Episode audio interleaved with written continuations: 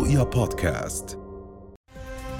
ملخص الأخبار من رؤيا بودكاست. أعلن محافظ الزرقاء حجازي عساف إعادة 451 مواطنا إلى أماكن سكنهم بعد إجلائهم سابقا إثر قضايا عشائرية في المحافظة. وذلك بحسب وثيقة الجلوة العشائرية المعتمدة أخيرا من وزارة الداخلية. وقال المحافظ إنه تم إنهاء معاناة 451 مواطنا عند إعادتهم إلى منازلهم بعد سنوات عدة. قررت المؤسسة العامة للضمان الاجتماعي صرف رواتب متقاعدي الضمان للشهر الحالي يوم الأربعاء المقبل وبينت المؤسسة أن قرار صرف الرواتب التقاعدية في وقت مبكر عن تاريخها المعتاد يأتي بهدف تمكين المتقاعدين من تلبية احتياجاتهم ومتطلبات أعياد الميلاد المجيدة. وأكدت المؤسسة أنها تشارك الأردنيين أعيادهم وتهنئ جميع أبناء الشعب الأردني بمناسبة أعياد الميلاد المجيدة ورأس السنة الميلادية.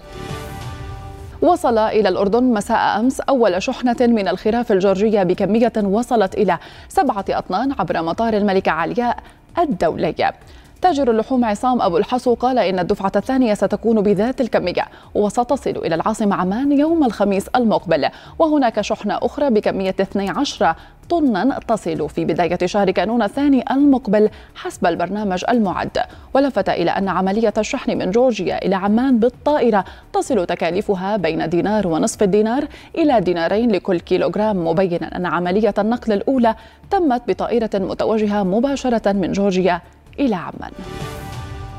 نشرت الهيئة المستقلة للانتخاب على موقعها الإلكتروني جداول الناخبين الأولية لانتخابات مجالس المحافظات والمجالس البلدية ومجلس أمانة عمان والمقرر إجراؤها في الثاني والعشرين من آذار 2022 وبينت الهيئة أنه سيتم عرض جداول الناخبين الأولية اعتبارا من صباح اليوم في مقار لجان الانتخاب.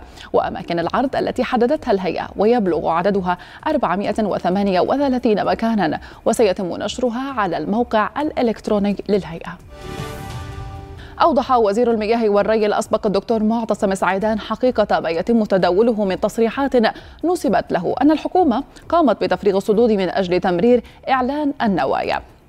وقال سعيدان في بيان له وصل رؤيا نسخة منه إنه قرأ ما يتم تداوله على مواقع التواصل الاجتماعي من اتهامات وادعاءات كاذبة على حد تعبيره بأنه قد صرح في حديثه لبرنامج نبض البلد الذي يعرض على قناة رؤيا أن الحكومة قامت بتفريغ الصدود من أجل تمرير إعلان النوايا وأكد سعيدان أنه لا يعتقد على الإطلاق أن هناك أي رابط بين جفاف سد الوالة وسد الموجب وبين ما ذهبت إليه الحكومة فيما يخص اتفاقية النوايا.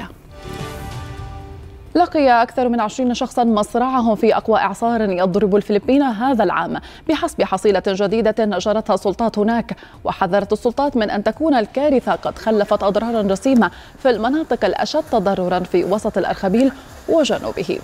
واضطر أكثر من 300 ألف شخص إلى ترك منازلهم والمنتجعات السياحية بسبب الإعصار ري الذي أدى إلى انقطاعات في التيار الكهربائي والاتصالات في العديد من المناطق وتراجعت سرعة الرياح إلى 150 كيلومتر في الساعة مع تقدم الإعصار في الأرخبيل حيث خلف أضرارا جسيمة.